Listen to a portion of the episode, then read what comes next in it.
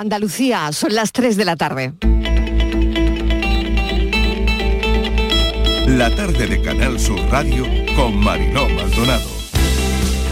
Hay cosas que evidentemente son mejorables, lo he dicho siempre, como está pasando en todos los países del mundo y precisamente por esta, en esta nueva etapa, aprendiendo de errores que pueda haber, que sin ninguna duda pasan y pasan en todos los sitios, vamos a intentar que esos errores no se vuelvan a producir. Yo, me pongo en el lugar de aquellos que estén sentados en el Consejo de Ministros eh, hoy mismo y vean de reojo a, a Robles, pues eh, pensarán si lo sabía o no lo sabía, porque si estaba al tanto es grave y si no estaba al tanto es muy grave. Creo que, que hay situaciones políticas eh, insostenibles.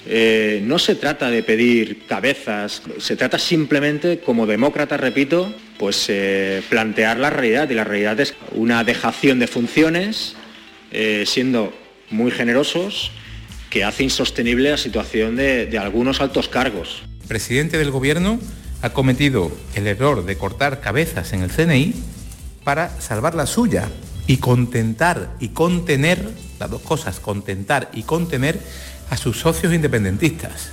La imagen que hemos dado todos hacia afuera es la peor que se podría dar, es la peor manera de empezar.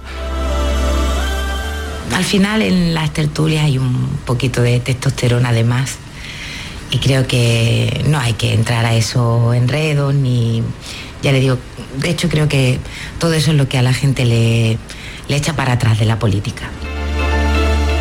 Él sabe que no va a poder gobernar en solitario, lo sabe, y lo sabemos todos. Así que va a tener dos opciones, o gobernar con ciudadanos, como hasta ahora ha venido haciendo durante estos tres años y medio, que parece que Andalucía le ha ido muy bien, y tiene otra opción, que puede ser la de Vox, la de la extrema derecha, que estoy seguro y estoy convencido de que no la quiere. Está respondiendo la gente y, están comprando y además tiene muchas ganas de volver a la normalidad. Cuando han sacado los votos, los votos estaban todos pequeños. En dos años los niños crecen mucho, entonces no, hay que comprarlo. Y la verdad que hasta ahora mismo las ventas bien.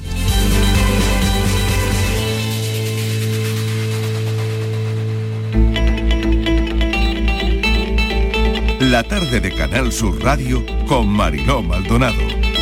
Acaban de oír los sonidos del día. Muy buenas tardes, ¿qué tal? ¿Cómo están? Desplegamos el mapa de sonidos del martes en nuestra línea de audios. Las voces que forman parte de la actualidad. Se fueron las borrascas de primavera y hoy más calor que ayer, superando los 30 grados en muchos puntos de Andalucía. La concentración de polen también sigue creciendo. La primavera manda, aunque hoy día de verano. El rocío ya está completo. No hay alquileres. Lo han oído en nuestra línea de audios. Sigue la feria de Jerez, hoy con levante que se agradece y mucho, y los patios de Córdoba en ebullición.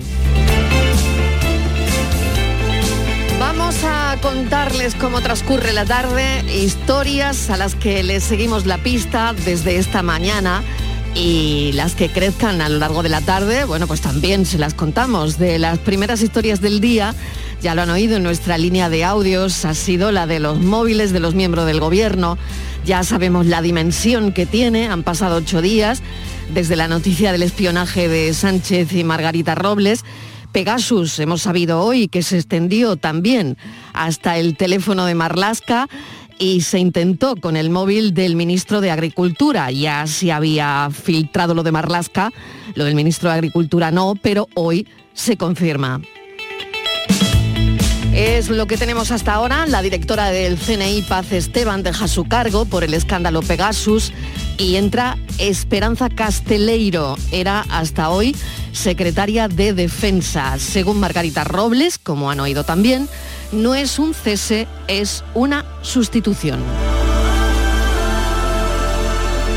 Y sabemos también que el ministro de Exteriores se reúne con el de Marruecos con todo este contexto y después de que el periódico The Guardian, también lo publicaron otros medios internacionales, apuntaran a Marruecos como el responsable del espionaje a Sánchez. La inspección del CNI ha durado algo más de una semana. El independentismo sigue tomando posiciones. Esquerra y también Podemos insisten en las dimisiones. Así que este ha sido uno de los asuntos centrales de hoy martes.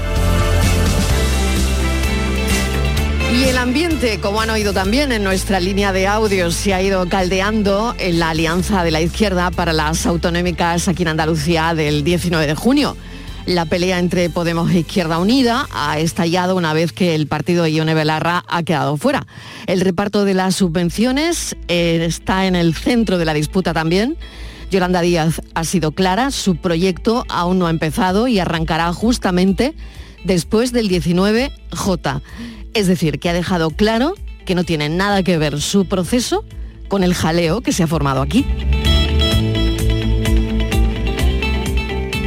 Tres hombres de 19, 30 y 31 años han sido detenidos en Málaga acusados de una violación grupal a una mujer en la playa de la Malagueta. La llamada de un vecino, la verdad es que puso en alerta a la Policía Nacional.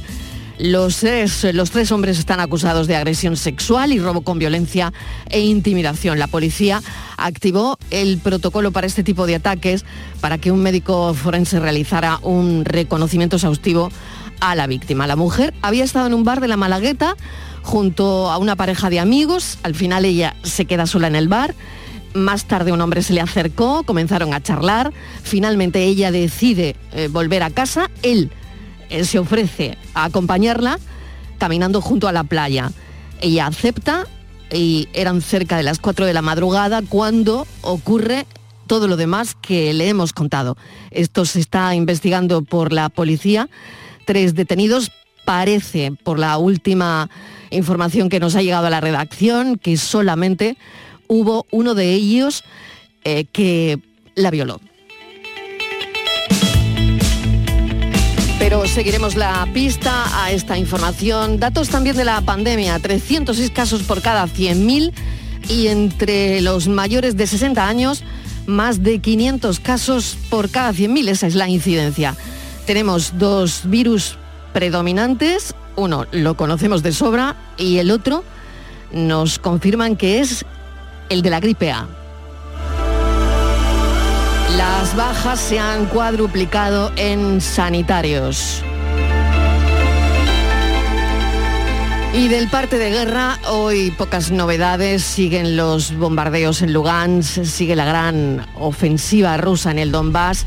El gobierno ucraniano ya reconoce que no sabe cómo ayudar a los combatientes que están allí, porque ahora mismo es una ratonera.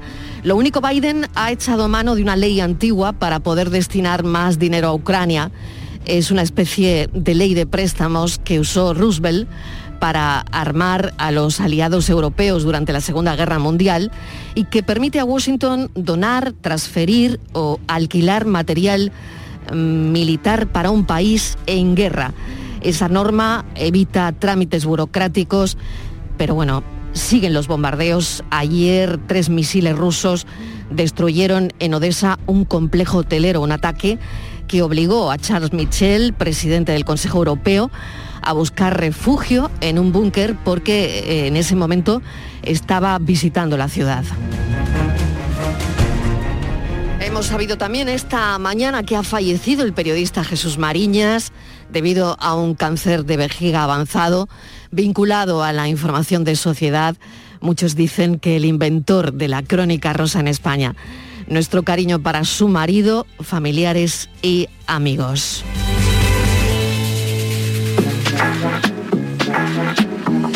Let's go.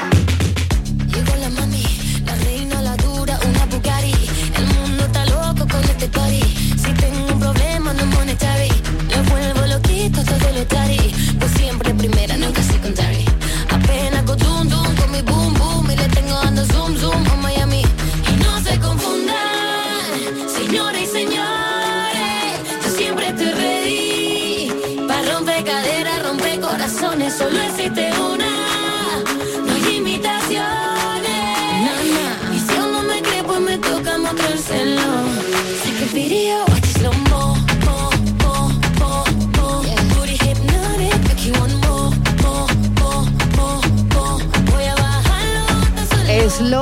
y la actualidad también tiene sorpresas como la que hemos conocido esta mañana. Si Chanel gana la edición número 66 de Eurovisión el 14 de mayo en Turín, Torremolinos podría aspirar a convertirse en la sede del certamen musical para el próximo año 2023. La alcaldesa Margarita El Cid ha anunciado durante la presentación del Pride que la ciudad va a solicitar formalmente acoger esta cita en el caso de que la representante española consiga este sábado el primer puesto con esta canción que están escuchando, Slow Mo. Vamos a oír a la alcaldesa Margarita del Cid. Creemos que tenemos los mimbres para optar a albergar un evento como este. Es, tenemos lugares emblemáticos como es el Palacio de Congresos y estamos convencidos que todas las instituciones apoyarían que Torremolinos acogiera un evento de esa magnitud. Bueno, ¿qué me dicen? Torremolinos aspirará a convertirse en la sede del certamen musical eh, si gana, si gana Chanel en el 23.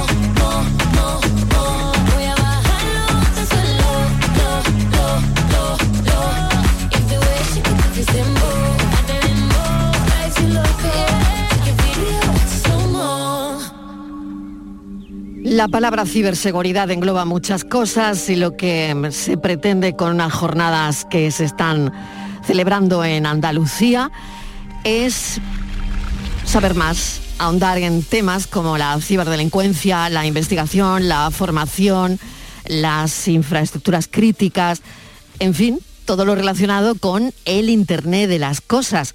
Así que en plena polémica del caso Pegasus, la Cátedra eh, Prinsa de Transformación Digital, el Consejo Social de la Universidad de Córdoba han organizado este martes un debate sobre ciberseguridad. ¿A qué peligros nos enfrentamos? Bueno, pues lo estamos viendo. Estivaliz Martínez, mesa de redacción, bienvenida. Hola Mariló, ¿qué tal? Buenas tardes. Pues sí, ciberseguridad, fíjate qué día más apropiado, ¿no? Precisamente eh, hoy que tanto se está hablando de Pegasus, justo cuando la directora del CNI, Paz Esteban, ha sido cesada, como no podía ser de otra manera, pues este asunto tampoco ha pasado desapercibido en este encuentro, ¿no? El peligro real, vamos a hablar de la ciberdelincuencia, Mariló, ¿Qué es? Pues que puedan introducirse en tu vida, en tus cuentas, en que te saquen toda la información posible, que en definitiva lo que pretenden los ciberdelincuentes es una, la mayoría de las veces, hablo de los ciudadanos normales, es una retribución económica. Fíjate tú que los ciberataques en España durante el último año han crecido un 125%.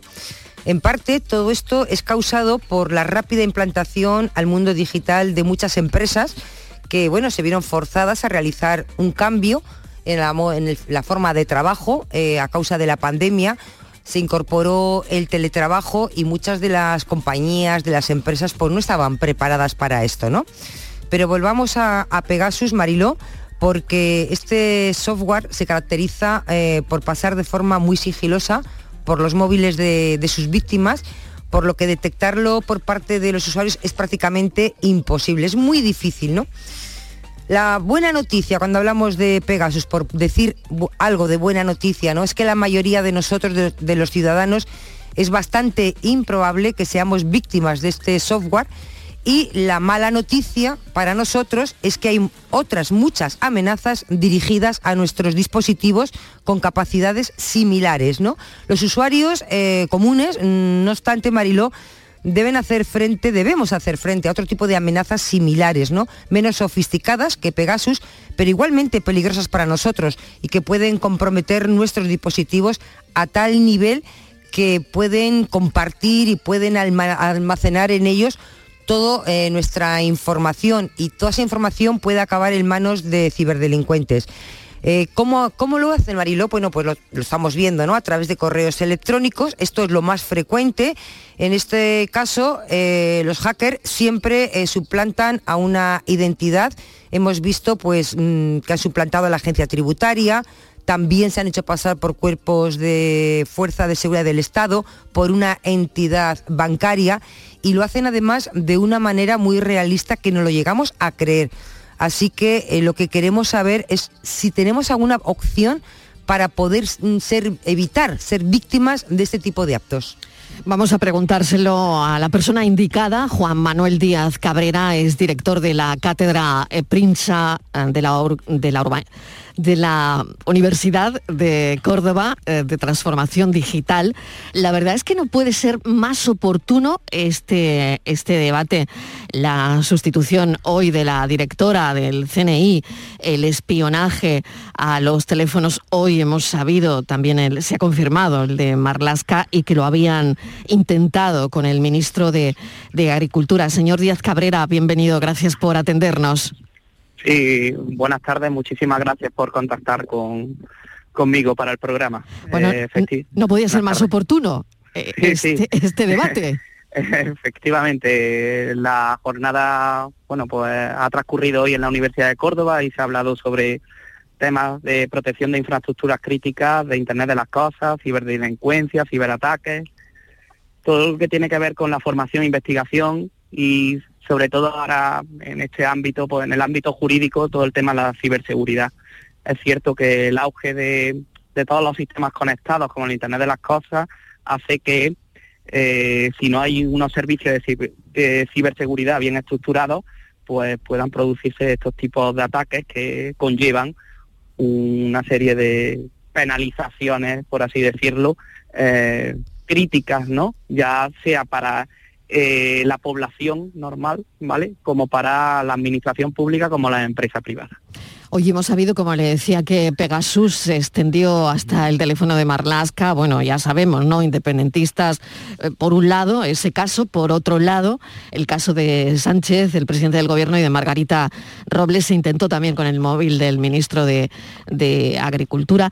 En fin, pero ¿sabremos alguna vez, eh, señor Díaz Cabrera, si mm, la autoría, quién, quién lo hizo?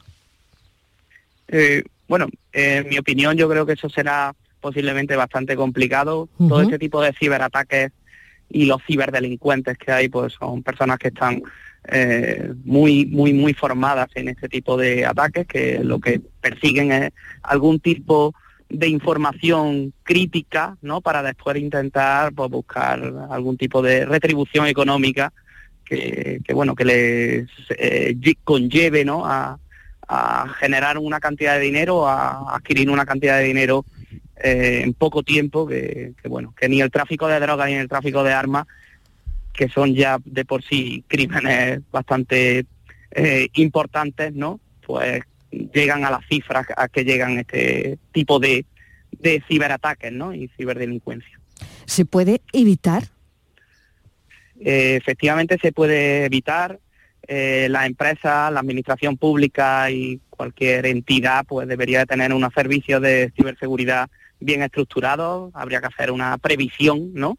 A priori de, de lo que se necesita, porque cada uno pues tiene una idiosincrasia y unas necesidades, pero yo creo que, que sí, que efectivamente se podría evitar todo este tipo de, de, ciberataques y ciberdelincuencia. Sobre todo, la población tiene que ser consciente de que esto eh, ya está, vamos, en el día a día, ¿no? Y entonces, bueno, habría que, que bueno, eh, que, que tienen que poner solución a esto en, en estos en estos momentos, ¿no? Claro, de la gente de, de a pie yo no conozco a nadie que tenga instalado en su teléfono móvil algo que evite este tipo de cosas. Si es que no sé si uno debe instalar en su móvil, pues no lo sé, mm, disculpe mi ignorancia, pero un antivirus o algo así para que eh, no puedan entrar, que funcione como un cortafuego. ¿Esto sería posible? Sí, sí, sí, efectivamente, como bien dice, eh, sería una de las posibles soluciones. Es verdad que pues, actualmente, mm, bueno, ahora recientemente lo que está más en boga, ¿no? Por así decirlo, es el tema de, bueno, que lo hacemos mucho, las transacciones económicas que podemos hacer a través del móvil, ¿no? Eh, pues ahí se produce mucho tipo de, bueno, de todo este tipo de ciberataques, ¿no? Y ciberdelincuencia. Habría que evitar todo este tipo de, de- transacciones o cualquier tipo de descarga de algún material que pudiera ser pues nocivo no o que pudiera introducirse tipo eh, eh, suplantación de identidad no para, para, para recopilar esa información que, que no queremos que salga pero que los ciberdelincuentes pues pues después eh, la utilizarán para, para conseguir no esa cantidad de dinero que te pedirán por el rescate no entonces efectivamente hay hay soluciones no para ello es verdad que bueno eh, como he dicho antes la población tiene que ser consciente de que esto está en el día a día vale este tipo de ciberataques ¿Y qué se ha hablado hoy eh, en el debate sobre ciberseguridad? Decíamos que no podía ser desde luego más oportuno, ¿no? Sí, sí. Imagino que ahí habrán hablado de todo y de todo lo que ha ocurrido también hoy, que ha sido actualidad, ¿no? El cese de la directora del CNI, Paz Esteban, ¿no? Sí, sí. Eh, De todo. debate, sí, sí, efectivamente, de protección de infraestructuras críticas, de Internet de las Cosas, todo lo que tiene que ver con, con todos los sistemas conectados que hay actualmente y, bueno, el tema del teletrabajo, que vino por el tema de la pandemia, que se han producido la mayor parte de los ataques últimamente por, por, por el tema eso de estar conectado en casa, la ciberdelincuencia, ciberataques, el tema de la formación, la formación, pues los ponentes que han venido de diferentes empresas, pues eh, llámese empresas, bueno, pues han estado Vodafone, Fortinet, el CER de Andalucía, eh, la Guardia Civil, Arrow, eh, bueno, eh, Eprinsa, eh, muchos ponentes de nivel, por, por no decir mundial, pero a nivel nacional, pues eh, sumamente importantes, pues han hablado sobre, sobre todo lo que he comentado, ¿no? Han dado su opinión en las dos mesas redondas que ha habido, pues, pues sobre el tema de, eso, de la formación, de la investigación, de cómo va a evolucionar todo esto en estos últimos años, de las carencias pues que bueno que la sociedad ahora mismo tiene en el tema de la formación para formar a gente que pueda eh, eh, tener pues una formación específica para poder prevenir y que las empresas hagan- los adhieran ¿no? a, a sus a, a sus eh, eh, bueno a sus gabinetes ¿no? de, de- de ciberseguridad ¿no? Claro. entonces bueno eh, Va a crecer, imaginamos todo esto, claro, con todo lo que está ocurriendo, habrá un auge eh, en este tipo de, de asuntos, porque ahora llevamos ya, mm, bueno, pues tres semanas hablando de ciberseguridad. Eh, efectivamente, hace poco ha salido el Real Decreto 311 de 2022 de 3 de mayo del Esquema Nacional de Seguridad, en el que bueno, pues nos tenemos que basar para todo el tema de la estructura eh, de ciberseguridad. Los fondos europeos también pueden ayudar, ¿no? Es verdad que, la velocidad a la que va todo esto, todo el cambio este tecnológico, es prácticamente por horas, ¿no? Y entonces es difícil acomodarse, ¿no? O adaptarse a esos cambios, pero está claro que, que, bueno, que, que la gente pues tiene que, o los profesionales tienen que, que estar al día para poder solventar todo este tipo de ciberataques. Como bien han dicho en el foro, ¿no? Eh, han- dice, han, han comentado que me ha parecido, bueno, una expresión, empresas que han sido hackeadas y las que van a ser hackeadas en un futuro. O sea que al final... ah, qué bueno, qué bueno. O sea que Sí, también hay una previsión de, de- de a quiénes o quiénes son objetivo, ¿no? Claro, claro. Entonces, bueno, es como, como todo. Han puesto un ejemplo muy claro los ponentes, bueno, de que vas paseando por la calle y sabes que puedes entrar en esa casa a robar, ¿no? Porque no tiene pues las alarmas correspondientes o porque la valla no es suficientemente alta. Pues lo mismo pasa con las empresas, ¿no? Que dice, pues aquí es fácil y, em, adquirir o, o robar, ¿no? Cierta información, ¿no? Para después, pues lo que se te persigue, el fraude, ¿no? Por así decirlo. Muy bien. Así que Pues Estivaliz, no sé si tienes alguna Sí, cuestión más. mm. Es, es una charla muy interesante, la verdad. Sí. Profesor, eh, buenas tardes. Mm, Buenas Nos está poniendo a mí el cuerpo regular, porque está claro que nadie está libre de, de esta ciberdelincuencia. Claro, son ataques diferentes. El software que estamos habli- eh, hablando, Pegasus, es con- para los gobiernos, buscan información, otro tipo de, de intereses, pero los que nos atacan a, no- a nosotros, al ciudadano normal, buscan una retribución económica en la mayoría mm, de, de los casos.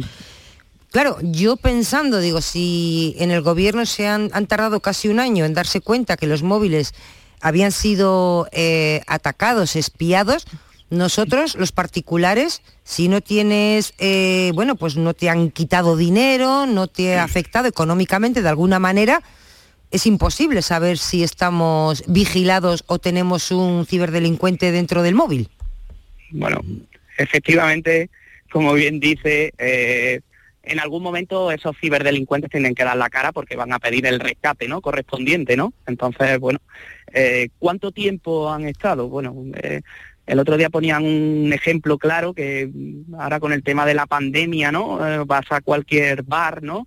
Y la carta pues no está de forma física y hay un código QR, ¿no? En el que te puedes descargar la carga, la, carta, ¿no? Y, y- y bueno, con hacer el simple gesto este de escanear el código QR, ya te pueden, bueno, suplantar la identidad y descargarse toda la información que tiene el móvil en cuestión de, bueno, eso, en una simple foto, ¿no? Entonces, bueno, tenemos que estar, como he dicho anteriormente, eh, conscientes de que estos ataques se producen, pero bueno, mm, de una forma con una asiduidad tremenda, vamos, es que no llegamos a, bueno, a, a tener conciencia, ¿no? De, de- de- de que, que estamos claro. casi, casi, casi bien. al segundo, ¿no? Desprovistos de, de- de- de esa seguridad, ¿no? Sí, yo tenía otra otra cuestión. Adelante, ha última dicho- cuestión. habla- hablaba usted de los móviles que trabajamos mucho, hacemos transacciones económicas a través del móvil, pero es que no nos queda otra, profesor, porque ya los bancos directamente nos mandan operar a través de la de su aplicación, todo se hace a través de los móviles y ya es que no nos queda otra, de alguna manera nos obligan a ello. Y si esas, y yo le quería preguntar, ¿son tan peligrosas? Es decir, hacer eh, una transferencia, hacer un pago, eh, un bizum eh, por el móvil, que es algo que hacemos la mayoría de las personas, esto mm, estamos poniendo en peligro realmente nuestras cuentas, nuestros cuatro duros que tenemos ahorrados. Eh, realmente lo que se lo que hay que tener un poco de previsión no es no realizar ese tipo de transacciones pero es cierto que con el ejemplo que ha dicho del Bizum que se suele hacer con el móvil no hacerla con el móvil no porque el móvil suele ser el elemento no o el dispositivo no por así decirlo que en la, mayoría de los casos pues prácticamente poca gente excepto pues los que tienen esa conciencia pues tienen algún tipo de de software ¿no? que, que, que puede detectar o que te puede ayudar.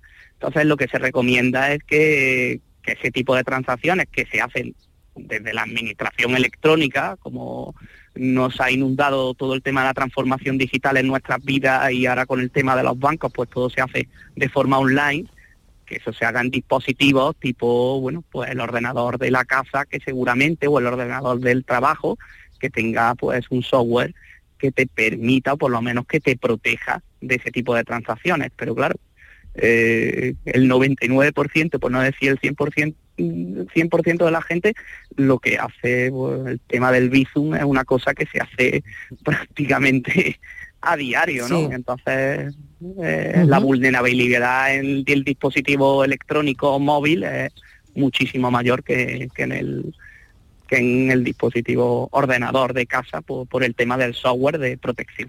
Pues conviene saberlo. Profesor Díaz Cabrera, muchísimas gracias por habernos atendido. Ha sido muy interesante, además, eh, esa cátedra que tienen en Prinsa de Transformación Digital y le agradecemos enormemente que nos haya atendido. Un saludo. Eh, muchísimas gracias a vosotros por contar con la cátedra y conmigo para esta charla. Casi las tres y media de la tarde, nos vamos un momentito a publicidad, hacemos una pequeña pausa, pero vamos a hablar de entre todos los problemas que acechan, eh, pues eso, a la pareja en España, ha habido un gran estudio de la pareja que augura menos matrimonios y más amor líquido. Enseguida lo explicamos a la vuelta de Publi. La tarde de Canal Sur Radio con Mariló Maldonado. También en nuestra app y en canalsur.es. Mano de santo limpia la ropa, mano de santo limpiar salón, mano de santo y en la cocina, en el coche, en el watercloak, mano de santo para el hotel, mano de santo para el taller, mano de santo te cuida, mano de santo te alegra la vida, mano de santo, mano de santo, ponte a bailar y no limpies tanto, mano de santo, mano de santo, ponte a bailar y no limpies tanto. El cupón ha cambiado, puede tocar por los dos lados. Y si lo miras con cariño, ahí va, qué bonito. A mucha gente vas a apoyar. Por los dos lados puedes ser ganador.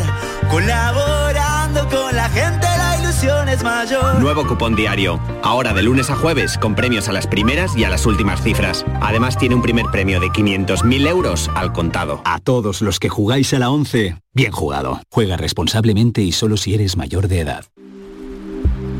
Por la arena entre los dedos, todo. Por el verano que te mereces, en Viajes El Corte Inglés te lo damos todo.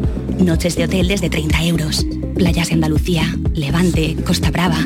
Reserva desde solo 15 euros sin gastos de cancelación y llévate de regalo una pantalla inteligente Google Nest Hub. Además, con el programa Confianza Incluida, viaja con total tranquilidad. Consulta condiciones. Viajes El Corte Inglés. Por tu verano, todo. Vete a dormir con una sonrisa, con el show del comandante Lara. El humor más travieso, los invitados más divertidos, las mejores versiones musicales de Calambres. El show del comandante Lara, los domingos en la medianoche después del deporte. Quédate en Canal Sur Radio, la radio de Andalucía.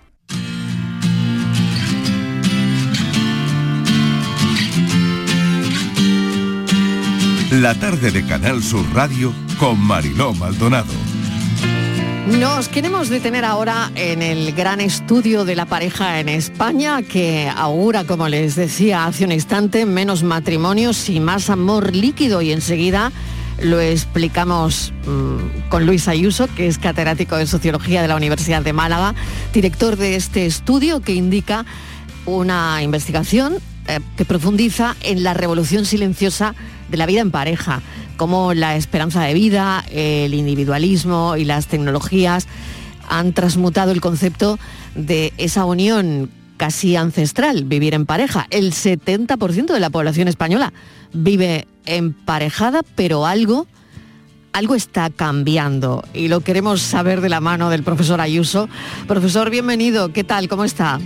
Buenas tardes, Mariló, ¿qué tal? Muy bien, bueno, queremos saber qué está cambiando, qué sale de ese estudio. Se habla de amor líquido. ¿Cómo se lo podemos explicar a los oyentes? bueno, hay que, lo primero que hay que decir es que este es el gran estudio que se ha hecho sobre las parejas en, en nuestro país, uh -huh. gracias a la financiación de la Fundación del BBVA, uh -huh. que se interesó por este tema y hemos, nos ha permitido estar durante dos años estudiando y profundizando en, en, lo que hacían las parejas y lo que hacen las parejas españolas. Eh, este es un proyecto que tiene una parte cuantitativa, otra parte cualitativa y hemos podido, bueno, prácticamente visitar muchos sitios de España recogiendo eh, opiniones y, y analizando estos comportamientos de pareja. ¿Qué nos dicen los datos? Pues los datos nos dicen, en primer lugar, cómo se está aumentando la esperanza de vida y eso tiene un impacto en la vida en pareja. No era lo mismo cuando nuestra esperanza vital era vivir menos años a ahora vivir muchos más años. Y esto afecta a, esa transformación de este, de este proceso vital. En segundo lugar, la importancia del pacto privado. La pareja tradicionalmente era una cuestión pública, que se conocía, mm, era, era, era un ritual público que estaba muy pautado socialmente. En la actualidad, los comportamientos de pareja son comportamientos privados, que dependen del propio pacto privado de los miembros de la pareja. Esto es una cuestión importante que, se descubre. El impacto de las nuevas tecnologías, de las TIC, la transformación de la cultura del amor, desde ese amor, de esa utopía del amor romántico a nuevos tipos de amor más individualistas, más digitales, más líquidos la erotización de la vida de la vida cotidiana con todo lo que es la importancia de acumular experiencias sexuales, la tendencia a un mayor igualitarismo en las nuevas generaciones o la socialización en las rupturas son algunas de las cosas de las conclusiones importantes de uh -huh. este trabajo. Es decir, eh, profesor Ayuso, que se cambia más de pareja. Absolutamente. Y la probabilidad es que eh, eh, aumente ese cambio de pareja en el futuro. O sea que cada vez cambiaremos más de pareja. En, lo- en los estudios de, de Norteamérica, se, eh, de media, las personas con estudios universitarios, de media tienen tres matrimonios a lo largo de su vida. En España la tendencia es que nos, em- nos casamos una vez y luego no nos volvemos a casar. Pero la tendencia también es a que nos vamos a reemparejar en varias ocasiones a lo largo de nuestra vida. Ajá. Eh, ya no va a ocurrir, eh, es decir, nuestros hijos no quieren seguir el ejemplo de la pareja de sus padres, porque claro, todavía me imagino que ahí hay salto generacional. ¿Cómo lo ve, profesor? Bueno, es muy interesante lo que está ocurriendo en los jóvenes, porque tenemos relaciones de pareja en los jóvenes más libres, pero al mismo tiempo con mayores incertidumbres. Es decir, se rompe una linealidad que existía tradicionalmente y eso tiene, bueno, cosas buenas, pero también tiene cosas que levantan mucha ansiedad. Por ejemplo, eh, hay tres elementos que tradicionalmente iban, eh, estaban muy vinculados, que era el sexo, la reproducción y el matrimonio. Y eso se rompe. Hay una revolución sexual, la, re- la re- la revolución en el mundo reproductivo también es muy importante y por supuesto en el matrimonio. Los jóvenes tienen posibilidad de conocer a más gente de forma más rápida.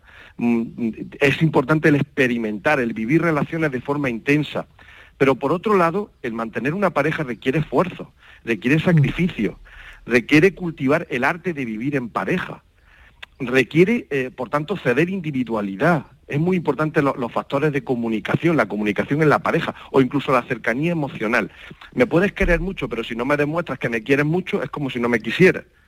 Por tanto, vamos hacia relaciones de pareja más satisfactorias, pero al mismo tiempo menos duraderas. Es decir, más individuales, por así decirlo. Exactamente. claro Yo en mi casa y tú en la tuya. Sí, bueno, algo así. En, en nuestro trabajo hemos, hemos destacado 20 tipos distintos de pareja. Ah. Y una de ellos eran los living apart together, que son las parejas que no quieren vivir juntas. Se consideran pareja, pero no quieren vivir en el mismo techo. Ajá. O sea que hay un tipo de pareja así. Otro tipo de pareja que le haya llamado la atención, profesor. A mí me llama mucho la atención este que le acabo de comentar, ¿no? El, eh, pues eso, ¿no? Somos pareja, pero cada uno vive en su casa y... mm, Sí, es, es- este está. Mm. tipo de pareja es una pareja que se ha desarrollado mucho en centro y en el norte de Europa, Sí. que se desarrolla también mm, vinculada a la tercera edad. Sí. mm, a la viudedad, a, a- a después de varios divorcios, es habitual el tema de, los- de los living apart together. En España todavía no tenemos los índices de, de Centro Europa, pero la tendencia es que vayamos hacia, hacia allá. A mí otra de las parejas que me llamó mucho la Venga. atención son las parejas que deciden no tener hijos por elección Que es otro, otra tipología de pareja que tienen muy claro desde que se conocen que no quieren tener niños. Y esto es una cuestión especialmente interesante en un país como el nuestro, donde tenemos una fecundidad tan baja, de las más bajas del mundo. Entonces, claro, la, la cuestión era primero cómo estudiábamos a estas parejas, porque claro, una persona con, con 25 años te dice que no quiere tener hijos, pero puede tenerla luego. Entonces, nos centramos sobre todo en personas que tenían 40 y más años, sobre todo ellas, y que habían decidido no tener hijos y por supuesto no habían tenido hijos antes, no tenían hijos. La clave era, ¿por qué no quieren tener hijos? Es decir, eh, eh, ¿cuál es la, razón por la que la pareja que siempre se articulaba tradicionalmente alrededor de tener hijos, sin embargo ahora no tienen? ¿Y qué nos damos cuenta? Pues que nos destacan sobre todo la importancia de la, de la autorrealización personal. El tema de que los hijos están muy bien, pero mm, pueden ser un, un- pueden ser un tapón para nuestra carrera profesional. Sabemos que se puede deteriorar la propia relación de pareja, no es lo mismo una relación de dos que una relación de tres. Y eh, las dificultades que en nuestro país tenemos para conciliar. Por tanto, es, es muy interesante esta nueva tipología de pareja, sobre todo cómo van a percibir el futuro. Cómo perciben el futuro parejas que desde que se conocen ya deciden que no van a tener hijos. Es interesante. Qué interesante, la verdad es que muchísimo este estudio del que estamos hablando con el profesor Ayuso, que es catedrático de Sociología de la Universidad de Málaga. En, en España no tuvimos una revolución sexual como la que tuvieron, por ejemplo, en Francia o como la que tuvieron en los países anglosajones. Aquí, eh, este estudio, ¿qué, qué refiere, profesor? Y, y sobre todo aquí en Andalucía, ¿cómo nos comportamos en pareja? El tema, el tema de la sexualidad es un tema también interesante, un tema que tradicionalmente era un tema tabú, pero que, actualmente es una cuestión de la que se habla, se habla muchísimo más. Es verdad que nosotros no tuvimos una revolución sexual como tuvieron, otros países, pero sí será lo que nosotros hemos llamado la erotización de la vida cotidiana. ¿Y eso qué significa?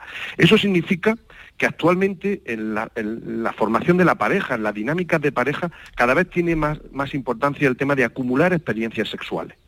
Esto es, em, percibido de manera positiva tanto en los hombres como en las mujeres. Es decir, eh, eh, el tema de la sexualidad, que antes era un tabú importantísimo y tal, actualmente ya no tiene tanta importancia y que es una cuestión importante. Es más, la satisfacción sexual es un elemento importante en las relaciones de pareja. Si las relaciones de pareja actuales se basan en las cuestiones emocionales, la comunicación y el sentirnos queridos y por supuesto el tener una buena relación sexual satisfactoria es un elemento que antes era un elemento secundario y ahora lo es cada vez menos.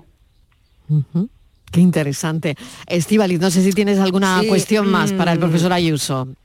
Eh, buenas tardes, profesor. Es que de conclusiones, ¿eh? ¿Qué de conclusiones, estamos sacando?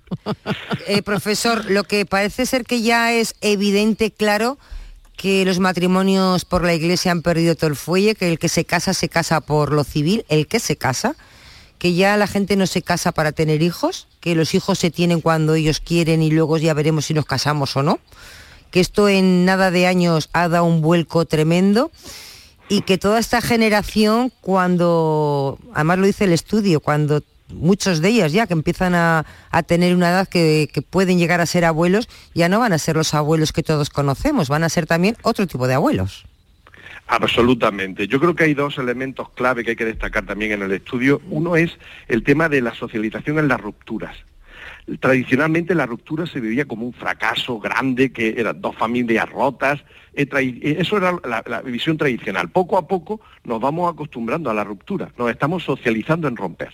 Es más, es necesario mayor educación emocional en los jóvenes porque es muy habitual dejar y que te dejen. Y hay que educar también en este tipo de cuestiones. Y en segundo lugar, la revolución que está por venir. La revolución que está por venir la van la van a protagonizar sin lugar a dudas las personas mayores las personas mayores que son aquellas, eh, están llegando ya a la, llamada tercera edad, personas que hicieron los grandes cambios, las grandes revoluciones en nuestro país desde el punto de vista sociológico. Eh, en, el, caso me refiero, por ejemplo, las primeras mujeres que tuvieron más de una pareja, las primeras mujeres que utilizaron métodos anticonceptivos modernos, las primeras mujeres que cohabitaron, es decir, que fueron a vivir con el novio sin casarse, que cuando era también rompían la tradición, y las primeras mujeres que se divorciaron. Esas mujeres, que es, la generación que nació, la generación de mujeres que nació en el año 55, está empezando ya a llegar a la tercera edad. Y todo hace percibir que van a ser las que van a revolucionar también los procesos de emparejamiento en la tercera edad, que todavía siguen siendo mm, relativamente estables.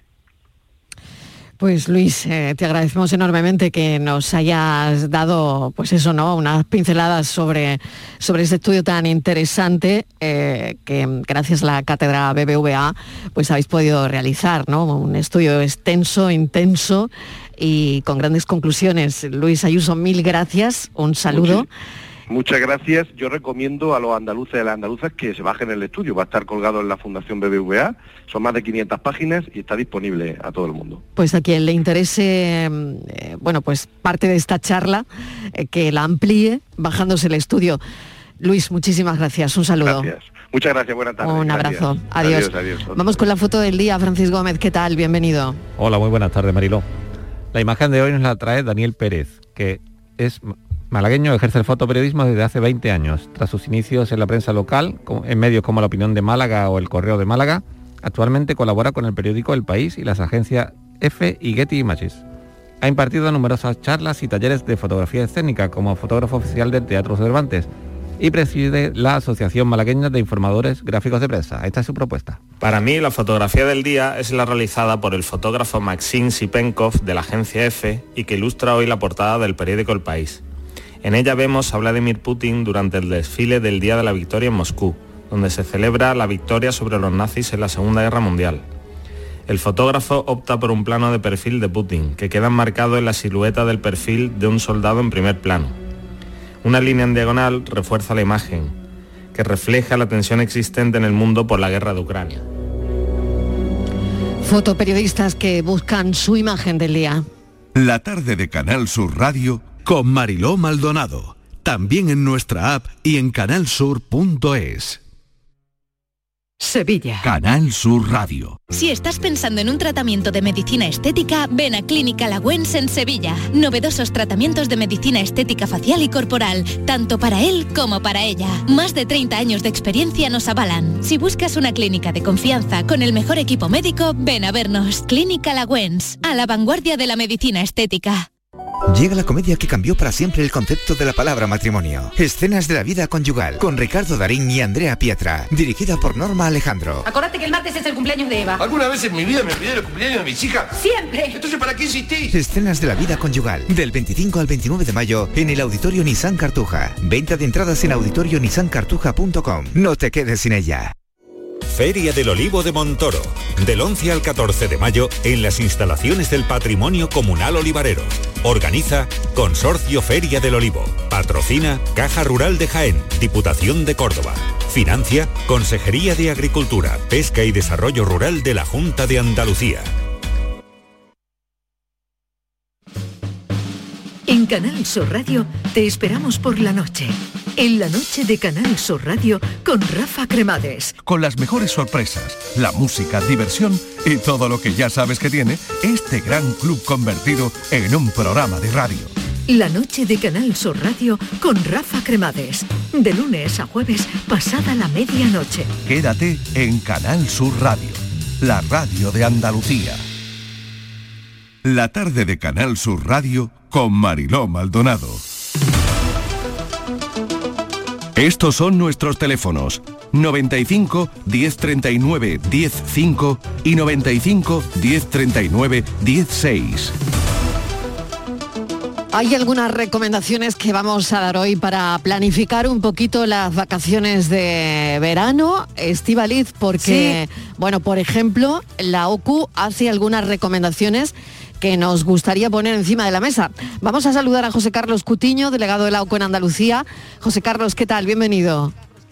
Hola, buenas tardes. Y recordarle a los oyentes que los teléfonos están abiertos a partir de este momento, con nuestro WhatsApp incluido, 9 eh, 51039105 o acabado en 06, como han oído, 670 94 30 15 o 670 940 200. Hablábamos que la OCU recomienda anticipar la reserva de alquileres de vehículos de cara al verano, Estivaliz. Sí, Marilo, el año pasado ya eh, hubo bastantes problemas para aquellas personas que querían eh, conseguir un coche de alquiler durante su época de vacaciones y tuvieron problemas, decían que era consecuencia de la pandemia y este año se puede repetir la situación. No sé cuál sería el motivo, porque la pandemia todavía tenemos virus, ya lo, vemos eh, muchísimo, pero bueno, no va a ser como el año pasado, pero sí que va a haber problemas para alquilar vehículos. Y lo que sí también te puedo decir, Marilo, es que, eh, bueno, aparte de vacaciones, uno puede reservar un vehículo pues porque lo necesita, tiene que llevar su coche al taller, por lo que fuera, necesita un vehículo unos días. Está habiendo problemas ahora mismo, concretamente una compañera de la redacción, eh, una sobrina, un montón de problemas para conseguir un coche, no le ha tenido que dejar el suyo porque además conseguía uno y le pedían por un coche lo más básico 100 euros al día. A ver si esto lo podemos arreglar de alguna manera. José Carlos, a ver. Bueno, pues eh, hay motivos. El, el, motivo básicamente es que eh, durante la pandemia, bueno, pues la, la baja demanda provocó que, que, muchas empresas de alquiler amortizaran parte de su flota de, de vehículos. Conforme iban cumpliendo eh, edad, bueno, pues se iban deshaciendo de ellas, no había una demanda. ¿Qué es lo que pasa? Ya el año pasado nos encontramos con que el repunte de la demanda de la movilidad, sobre todo en verano, genera eh, pues eh, una, escasez de oferta ¿no? a, a, la hora de acceder y ese, ahí estaba el motivo. El problema es que posteriormente no se han podido reponer y ampliar esas flotas que quedaron después de la pandemia, pues por la consabida eh, escasez de microchips, de semiconductores, que está provocando que para comprar un coche nuevo, para recibir un coche nuevo, pues haya que esperar eh, varios meses. ¿no? Es un, problema que afecta en general al mercado del automóvil nuevo y evidentemente las compañías de alquiler no iban a ser menos. Y nos encontramos con esa situación, escasez de oferta, pocos coches disponibles para la alta demanda que se espera en un verano en el que ya lo normal sería que recuperáramos la movilidad eh, de antes de la pandemia y por eso precisamente recomendamos que sobre todo, hombre, teniendo en cuenta aquellos casos en los que podamos hacer un, una contratación, una reserva eh, anticipada eh, con la posibilidad de rescindir sin coste, que esto suele ser relativamente habitual eh, cuando estamos haciendo esas reservas a través de la web, mm, a través de un precontrato básico, lo que se llama una contratación eh, con régimen de cancelación flexible que nos permita tener garantizada la disponibilidad del vehículo y si al final se, se truncan nuestros planes, bueno, pues que no nos cueste eh, demasiada esa cancelación. Vale, dos cuestiones, a ver si nos da tiempo, importantes. Tengo una que te vas a alargar más, que es el tema, Marilo, de las tarifas eléctricas, la, la falta de transparencia en las facturas. Pero antes eh, tenemos una consulta de una oyente, eh, José Carlos, que quiere saber el tema de la permanencia en los contratos. Hay permanencias en determinados contratos de seguro, de telefonías, en determinados seguros, ¿no? Entonces, ¿cómo puede romper la permanencia de, de un contrato que tenga y sin pagar, claro, sin que tenga penalización? Aquí, es que tenemos que diferenciar por un lado lo que es el, compromiso de permanencia en un contrato de duración indefinida. Uy, José Carlos, te oigo, te oigo muy mal. Eh, nos está costando, sí. Ahora, ahora. A ver, muévete un poco. Eh, Vamos a ver, eh, de esta manera un poquito mejor, Ahora mucho mejor. Y, ahora no te muevas mucho más porque si no se oye el ruido del teléfono. Pero esto de la cobertura. Esto de la cobertura. Bueno, permanencia en los contratos. A ver. Decía, eh, por un lado están eh, los compromisos de permanencia en contratos que son indefinidos, como pueden ser, por ejemplo, pues, los contratos de, telefonía o los contratos de la luz. Son contratos que pueden durar pues, lo que las partes digan porque no, no está establecida una fecha de finalización, pero sí es cierto que se pacta un periodo mínimo de permanencia y, esto hay que informarlo convenientemente. El consumidor tiene que estar perfectamente enterado de cuál es el periodo mínimo de permanencia, cuál es la penalización en el caso que se, que se dé de baja y cuánto le va a costar si decide afrontar eh, la penalización con tal de liberarse del contrato. Ese es el típico compromiso de permanencia. El problema es que muchos de estos contratos vienen a, su vez acompañando otro tipo de contratos, como son los contratos de seguros o de asistencia técnica o de garantía, que no son contratos eh, de duración indefinida, son contratos, los contratos de seguro normalmente son contratos por un año. Es decir, cuando estamos hablando eh, de que el contrato dura un año, mm, no estamos hablando de un compromiso de permanencia, es que dura un año. Y esto nos estamos encontrando mucha gente, por ejemplo, en los contratos de electricidad que traen un contrato de seguro, de asistencia técnica que se cambian de compañía y le siguen girando la cuota correspondiente al seguro durante un año, porque realmente el contrato de seguro es así.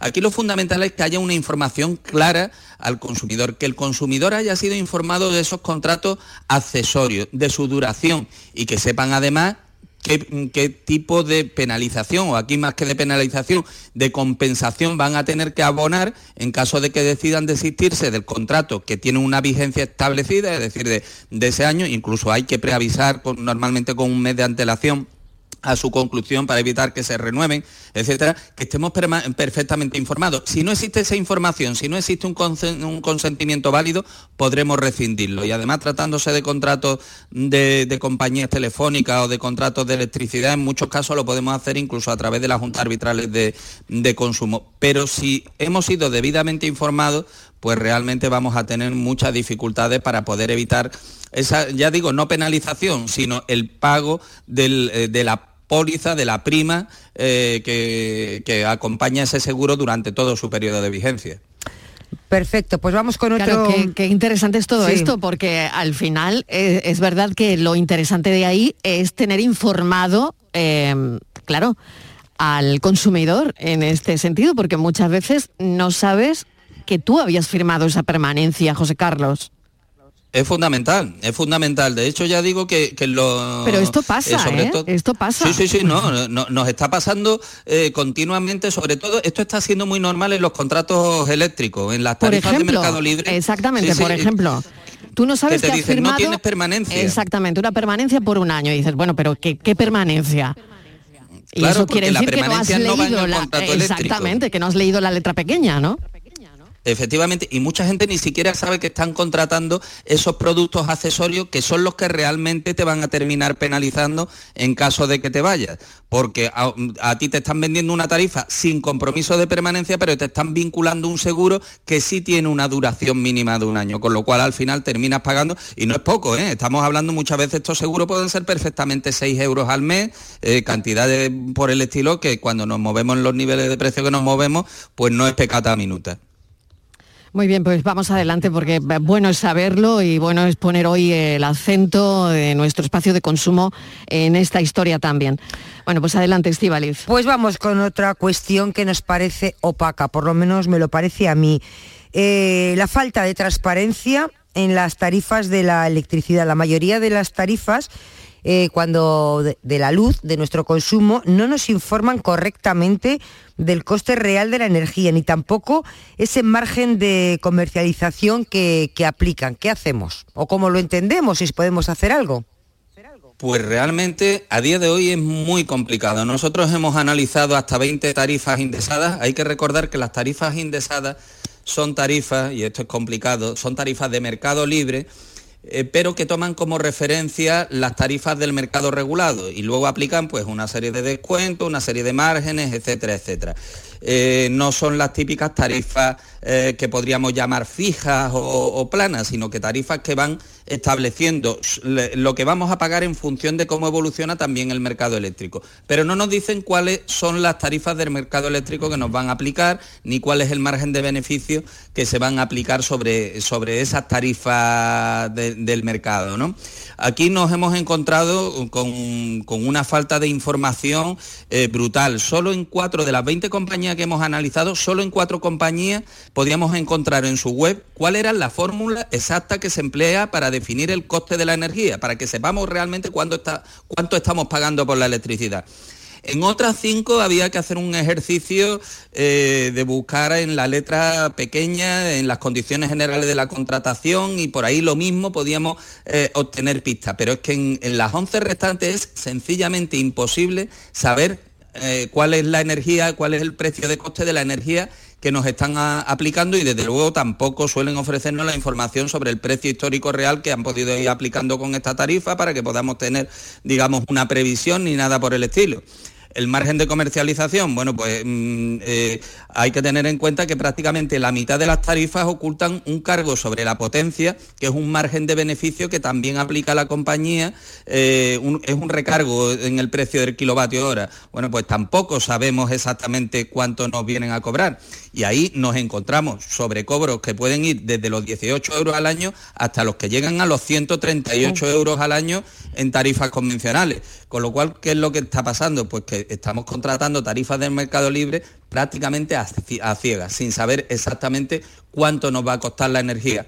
La única forma, bueno, la única alternativa que pueden ser las tarifas, como digo, planas o fijas, que, ahora mismo le interesan poco a, a, las compañías comercializadoras a la vista de cómo oscilan y los altos que están los precios de la electricidad, pues eh, ahí sí podemos tener una cierta referencia, pero eh, eh, es, verdad que a día de hoy son tarifas probablemente poco competitivas con las del resto de mercado libre, con lo cual mm, añadimos a las circunstancias actuales del mercado eléctrico, absolutamente desbocado, pues una falta de información brutal para, el consumidor que no sabe realmente lo que está contratando. Pero ahora mismo, ¿qué interesa contratar? Eh, ¿La tarifa regulada o irte al mercado libre? Porque es que la gran yo pregunta. no tengo ni idea. Es la gran pregunta. A pesar de que dicen, el Iberdrola dice que los de la tarifa regulada son tontos, pero bueno, igual no él es muy listo. Caso, no, él será muy listo, él es muy listo, sí. Entonces, ¿qué hacemos? A ver. A, día de hoy, mira, históricamente la tarifa regulada ha venido siendo mm, de las más competitivas. Es verdad que con las circunstancias que se han producido en los últimos meses, pues la, tarifa regulada se ha disparado y quienes tuvieran tarifas de mercado libre contratadas anteriormente, pues posiblemente han podido quedar en una circunstancia mejor. Pero esto también es, virtual, porque eh, cuando sube la electricidad sube para todo, con lo cual las renovaciones que ha habido posteriormente de tarifas o las nuevas tarifas que se han ofertado en mercado libre también eh, eh, venían elevadas. Es decir, aquí hay que ver el momento exacto en el que vamos a contratar. Nosotros seguimos recomendando utilizar nuestro comparador eh, en la web porque sigue habiendo veces en las que la tarifa regulada, ya con independencia de que, por ejemplo, si podemos acceder al bono social, es la única que podemos elegir, ¿eh? Si queremos bono social tenemos que ir por tarifa regulada si tenemos derecho a él, que hay mucha gente que tiene derecho y que no la está contratando de esta manera, eh, pero si vamos a Mercado Libre tenemos que ver todas las opciones y evidentemente eh, cuando la electricidad está alta, las tarifas fijas son altas. y normalmente están por encima incluso de las tarifas reguladas. Con lo cual, aventurarse a decir con carácter genérico qué puede ser lo mejor, pues no, hay que buscar en cada momento, en función de nuestros hábitos de consumo y de las circunstancias del mercado, entre las distintas alternativas y no siempre es sencillo, desde luego.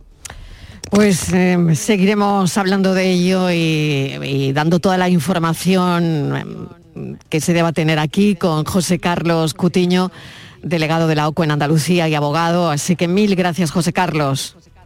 Gracias a vosotros. Como siempre, hasta la semana que viene. Un beso. Estivaliz, nos tomamos un café después del boletín. Venga, hasta ahora.